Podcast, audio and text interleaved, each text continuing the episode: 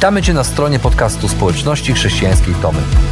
Mamy nadzieję, że rozważanie, które za chwilę usłyszysz, zainspiruje Cię do zrobienia kolejnego kroku w Twojej relacji z Bogiem. Bo w naszej społeczności zapraszamy wszystkich do relacji z Chrystusem, który zmienia wszystko.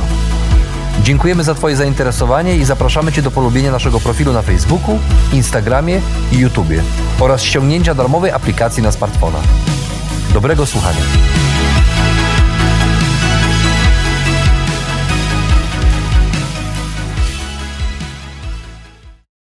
Pewien ojciec późno w nocy e, wracał ze swoją małą córką do domu. Było ciemno, szli wiejską, nieoświetloną drogą. Było naprawdę bardzo ciemno. A gdy zbliżyli się do ostatniego zakrętu przed swoim domem, minęli dom sąsiada, sąsiadów. Nagle ojciec przypomniał sobie, że ma coś ważnego do przekazania swojemu sąsiadowi. Kręcił w kierunku bramy wejściowej, a córce powiedział: Poczekaj tutaj przy bramie, e, a ja wrócę za minutę i zabiorę cię do domu. Muszę tylko coś ważnego przekazać swojemu sąsiadowi. Mała dziewczynka stała posłusznie przy bramie i czekała na ojca w ciemności. I wtedy, I wtedy zdarzyły się dwie nieprzewidzialne, nieprzewidziane rzeczy. Gdy ojciec był w domu sąsiada, zagadał się. Rozmawiał dłużej niż planował, a gdy skończył, wyszedł przez tylne drzwi i poszedł, e, poszedł skrótem, z którego zazwyczaj, gdy wychodził do swojego sąsiada, korzystał. A pierwszą rzeczą, e, o jaką zapytał, gdy tylko przywitał się z żoną, było to, gdzie jest ich córka?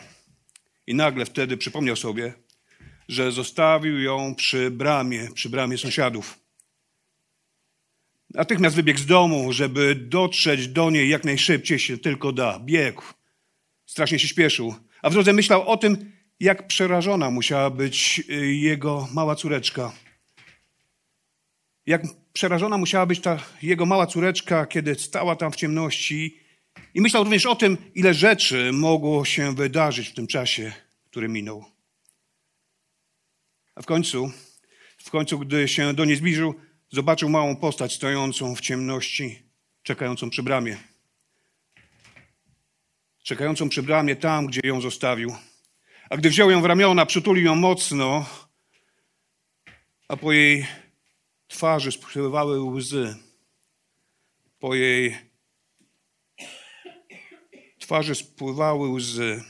On, on pocieszał ją. Powiedział, że jak bardzo ją kocha i jak bardzo mu przykro, że o niej zapomniał. Gdy jego córka troszeczkę się uspokoiła, zapytał ją, czy bałaś się? Odpowiedziała, że tak, a później dodała: Bałam się bardzo, ale powiedziałeś, że wrócisz i wiedziałam, że tak będzie. A jeżeli dziecko, jeżeli dziecko może w ten sposób ufać swojemu zapominalskiemu ojcu, o ile bardziej my, naśladowcy Chrystusa, powinniśmy ufać Bogu, naszemu Bogu, któremu nic nie wymyka się spod kontroli. A przecież wierzę w to, wierzymy, że On nigdy nie zapomina o swoich obietnicach. A Jezus e, w swoim słowie obiecał, że wróci. Obiecał również, że ci, którzy wytrwają do końca, będą z Nim na wieki. Jednak zanim to nastąpi, wielokrotnie ostrzega nas w swoim słowie przed tym, co ma nastąpić. Przed cierpieniami, przed cierpieniami, które przyjdą które na pewno będą miały miejsce. Od pierwszej niedzieli listopada e, wspólnie studiujemy Księgę Objawienia. Tą ostatnią księgę Nowego Testamentu, niełatwą, trudną, ale wierzę przez to, co tutaj e, robimy, może coraz bardziej i lepiej ją rozumiemy. A cała Księga Objawienia jest jak katastroficzny film, film grozy, film, w którym cierpienie goni cierpienie i mamy wrażenie, jakby to cierpienie nigdy nie miało końca. A jednak pod koniec 18 rozdziału i na początku 19 rozdziału pojawia się przebłysk happy endu. Pojawia się światło w tunelu. Ale jest to happy end dla tych, którzy wiernie trwali w Chrystusie i przy Chrystusie.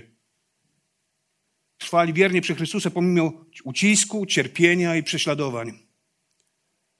A ci, którzy poszli e, za smokiem, za przeciwnikiem Chrystusa, za antychrystem, za szatanem i jego sługami, mogą jedynie spodziewać się smutnego zakończenia, bo nie upamiętali się, bo nie nawrócili się w obliczu sądu, nadchodzącego sądu.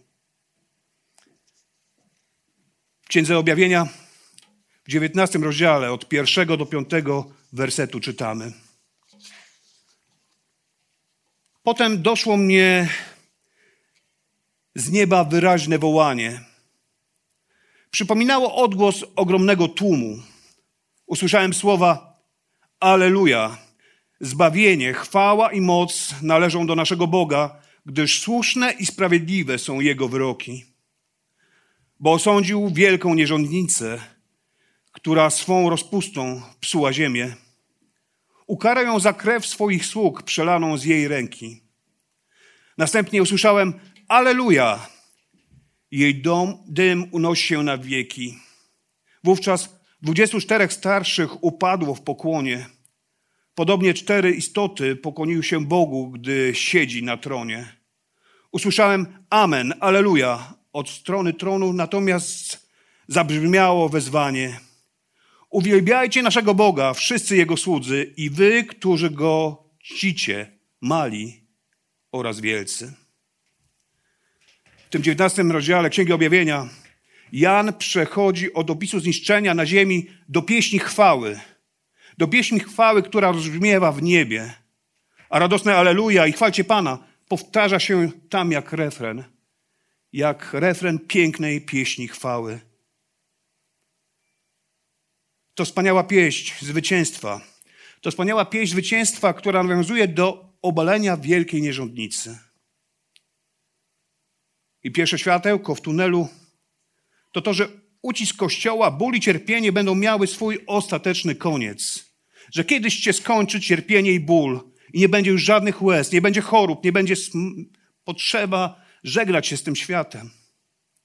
Dobro zostało obronione, sprawiedliwość się dokonała, a Bóg jest ponad wszystkim. Aleluja, chwalcie Pana. Do tego zachęca anioł tych, którzy zebrali się w tej wielkiej sali.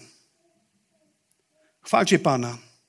I do tego wspólnego wielbienia, do tej pieśni zwycięstwa zapraszani są wszyscy. Naprawdę wszyscy. Wszyscy, którzy kochają Boga, wszyscy są wezwani przez aniołów do tego, by oddać Mu chwałę. Dotyczy to małych i wielkich.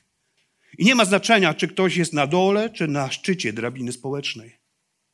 I wierzę, że już tutaj, w kościele, możemy przeżywać takie chwile, bo kościół to takie miejsce, gdzie spotykają się wszyscy, niezależnie od wykształcenia, od majątności, od sytuacji, jaką w życiu znajdują. Niedawno Amerykę Łacińską, dokładnie Peru, nawiedziło trzęsienie ziemi. Ameryka Łacińska, Ameryka Południowa to te miejsca, gdzie często zdarza się, że ziemia się drży w swoich posadach. Parę lat temu pewna wierząca rodzina nie spodziewała się tego, co ma nadejść. I gdy nadeszło trzęsienie ziemi, stracili wszystko.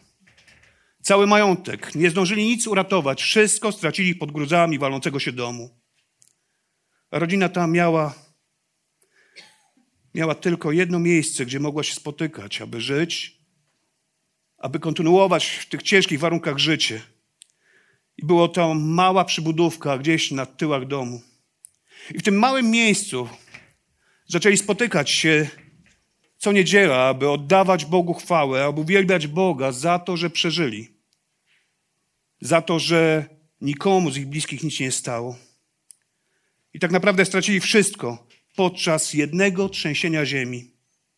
Stracili wszystko za wyjątkiem życia. A te małe pomieszczenie przeszło do historii, bo po pewnym czasie zaczęli dołączać do nich sąsiedzi, którzy również stracili wszystko. I oni stali się inspiracją dla wielu, dla wielu mieszkańców Peru, do tego, aby wielbić Boga pomimo cierpienia, smutku, łez, pomimo tego, że życie czasami nie układa się tak, jakbyśmy chcieli. Bo czasami wszystko się wali. Bo czasami na tym świecie spotykają nas rzeczy, których nie chcielibyśmy spotykać. Czytając pierwsze wersety 19 rozdziału Księgi Objawienia, pamiętajmy, że pomimo bólu i cierpienia, które czasami przychodzi, już teraz wezwani jesteśmy do tego, aby Bogu oddawać chwałę, aby Go uwielbiać. I dalej, czytając 19 rozdział Księgi Objawienia, od 6 do 10 wersetu czytamy. Wtedy doszedł do mnie głos jak okrzyk wielkiego tłumu, jak szum potężnych wód, jak łoskot silnych gromów. Usłyszałem: Aleluja! Pan nasz wszechmocny Bóg objął panowanie. Cieszmy się, weselmy, oddajmy mu chwałę, bo nadeszło wesele baranka, a jego małżonka gotowa. Pozwolono jej przywdzieć czysty, lśniący bisior, a bisior oznacza sprawiedliwy czyny świętych. Do mnie zaś anioł powiedział: Napisz, szczęśliwi ci, którzy zostali zaproszeni na wesele, na weselną ucznę baranka. I dodał: To są prawdziwe słowa Boga. Wtedy upadłem do jego stóp, by mu się pokłonić, lecz on mnie powstrzymał. Nie rób tego, powiedział. Jestem współsługą Twoim oraz Twoich braci, którzy mają świadectwo Jezusa. Pokłon oddaj Bogu, a tym świadectwem Jezusa jest duch proroctwa. Ten szósty, dziesiąty werset mówi o tym, że nadeszło wesele baranka, a jego małżonka jest gotowa. Ta oblubienica, o której czytamy w tych fragmentach, reprezentuje wszystkich odkupionych z całej ziemi, wszystkich odkupionych krwią Chrystusa. Małżonka, która reprezentuje Kościół, jest gotowa by się ukazać, by wyjść na spotkanie, na spotkanie Chrystusowi. I przygotowano dla niej szczególną szatę. Jest ona jasna i lśniąca.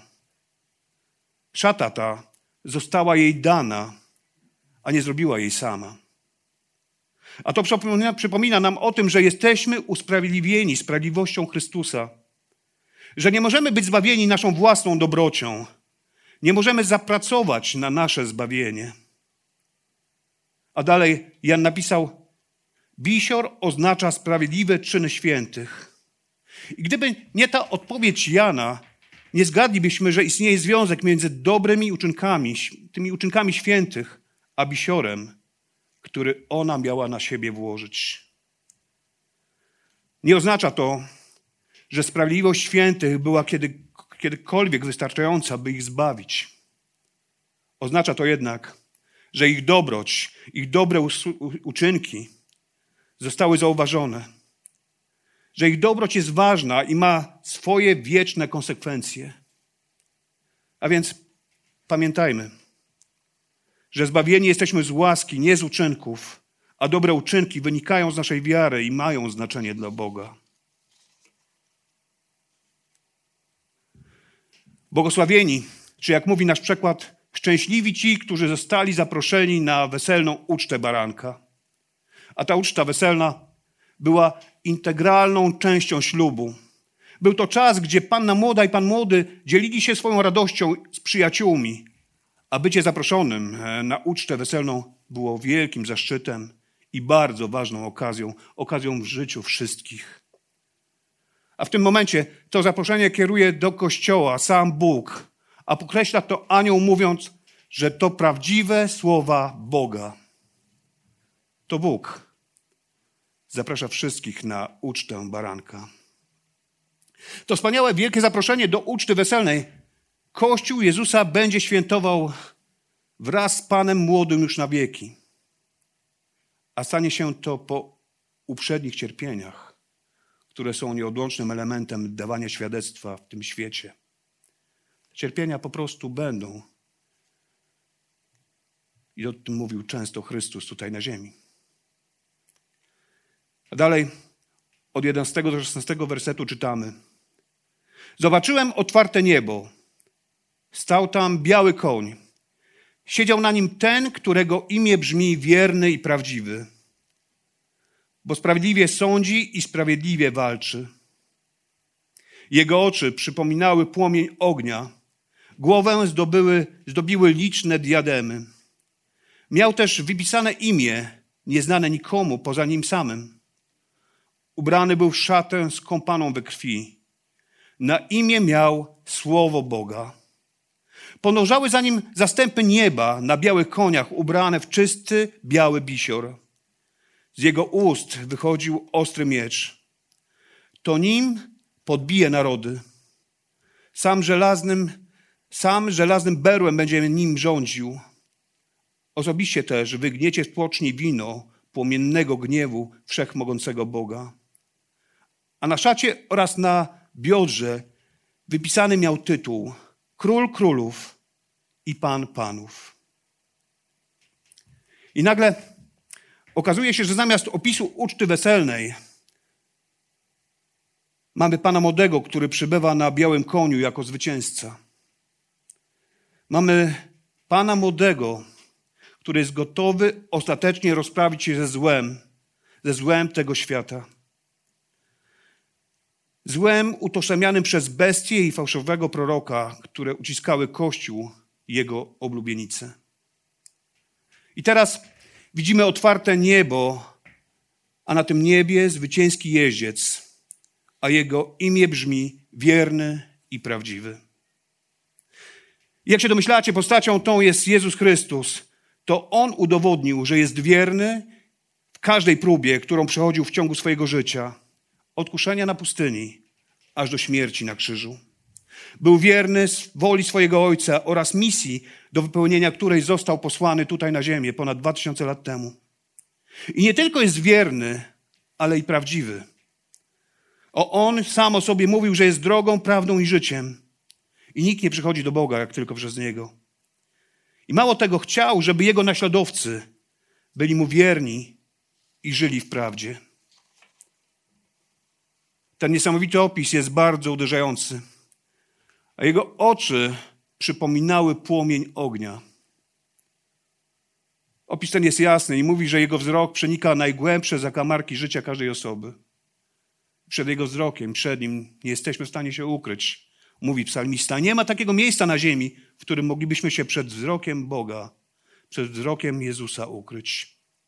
A głowę Jego zdobiły liczne diademy, co oznacza niezliczoną liczbę królestw, bo On jest Panem całej ziemi i całego nieba. On jest Panem Panów i Królem Królów. A Jego szata skąpana była we krwi, a na imię miał Słowo Boga. I na pewno przypominamy sobie w tym momencie prolog z Ewangelii Jana, w którym czytamy, że na początku było Słowo, a Słowo było Boga i Bogiem było Słowo. Nagle, kiedy spodziewaliśmy się opisu tego wesela, mamy jeźdźca na koniu, króla królów i pana panów, który na czele swojej armii staje do walki z mocarzami tego świata. Ale ta bitwa tak naprawdę kończy się, zanim tak naprawdę się zaczęła nie ma przelewu krwi. Ale wszyscy zostają osądzeni przez miecz, przez miecz słowa Boga, który wychodzi z ust Zbawiciela. I ci, co zaufali bestii, zostają osądzeni i pokonani na wieki. I dalej, od 17 do 21 wersetu czytamy. Patrzę dalej. W słońcu stał anioł Swoim donośnym głosem wezwał wszystkie ptaki lecące środkiem nieba. Chodźcie, zbierzcie się na wielką ucztę przygotowaną przez Boga. Będziecie jeść zwłoki królów, wodzów, mocarzy, koni i ich jeźdźców, wszystkich wolnych i niewolników, małych oraz wielkich. Wtedy zobaczyłem bestie, królów ziemi oraz ich wojska zebrane, by stoczyć walkę z tym, który siedzi na koniu oraz z jego wojskiem. I bestia została schwytana, a wraz z nią fałszywy prorok. To on służył jej znakami dla zwodzenia tych, którzy przejęli znamie bestii i pokłonili się jej podobiznie. Bestia i fałszywy prorok zostali wrzuceni żywcem do jeziora ognia, płonącego siarką. Pozostali natomiast polegli od miecza wychodzącego z ust jeźdźca na koniu.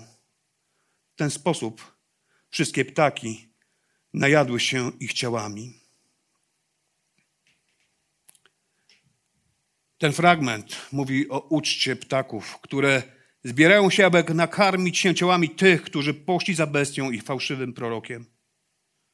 Poszli za fałszywym prorokiem i byli tam wśród nich mężon, możni tego świata, jak czytamy. Bitwa kończy się, zanim się tak naprawdę rozpoczęła, a jej sednem nie jest walka, ale ostateczny sąd przez tego, który tą walkę prowadzi. A więc drugie przyjście Jezusa Chrystusa to nadzieja, jaką wierzący pokładają w Bogu, w to, że On kontroluje wszystko i jest wierny obietnicom i proroctwom, które zawarł w swoim słowie. A podczas swojego pierwszego przyjścia, przyjścia na ziemię, Jezus narodził się jako dziecię w małym betejskim żłobie. I tak jak było to przewidziane przez proroków, przyszedł w konkretnym miejscu na ziemi, w konkretnym czasie. Jezus wypełnił wiele z proroc o Mesjaszu poprzez swoje narodzenie, poprzez swoje życie, służbę i zmartwychwstanie. Podczas swojego pierwszego pobytu na ziemi Jezus był cierpiącym sługą, a podczas swojego powtórnego przyjścia Jezus będzie zwycięskim królem, królem królów i panem panów. Za pierwszym razem Jezus narodził się w bardzo skromnych warunkach. Za drugim razem przybędzie zastępami niebieskimi u Jego boku. I może dzisiaj przechodzić przez poważne problemy w swoim życiu. Tak naprawdę wiesz o nich Ty i Bóg, który widzi wszystko. A z powodu cierpienia po Twojej twarzy mogą czasami płynąć łzy. A może dzisiaj tracisz wiarę i brak Ci sił, żeby, żeby żyć w prawdzie, w prawdzie i w wierze. Może tracisz nadzieję na lepsze jutro, a wszystko i wszyscy dookoła mówią Ci, żebyś dał sobie spokój z tym Jezusem, w którego wierzysz.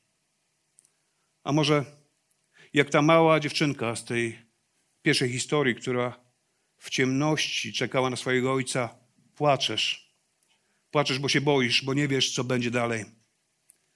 To chcę, żebyś pamiętał, że Chrystus powróci, aby świętować z tymi, którzy trwali wiernie u Jego Bogu i ostatecznie rozprawi się z tymi, którzy wystąpili przeciwko Niemu.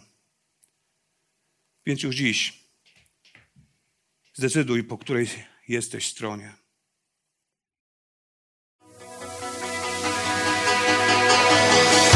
Jeszcze raz dziękujemy za wysłuchanie naszego rozważania. Jeżeli mieszkasz w okolicach Tomaszowa Mazowieckiego lub Łodzi, zapraszamy Cię do odwiedzenia nas na niedzielnym nabożeństwie. Więcej informacji znajdziesz na stronie schatomy.pl.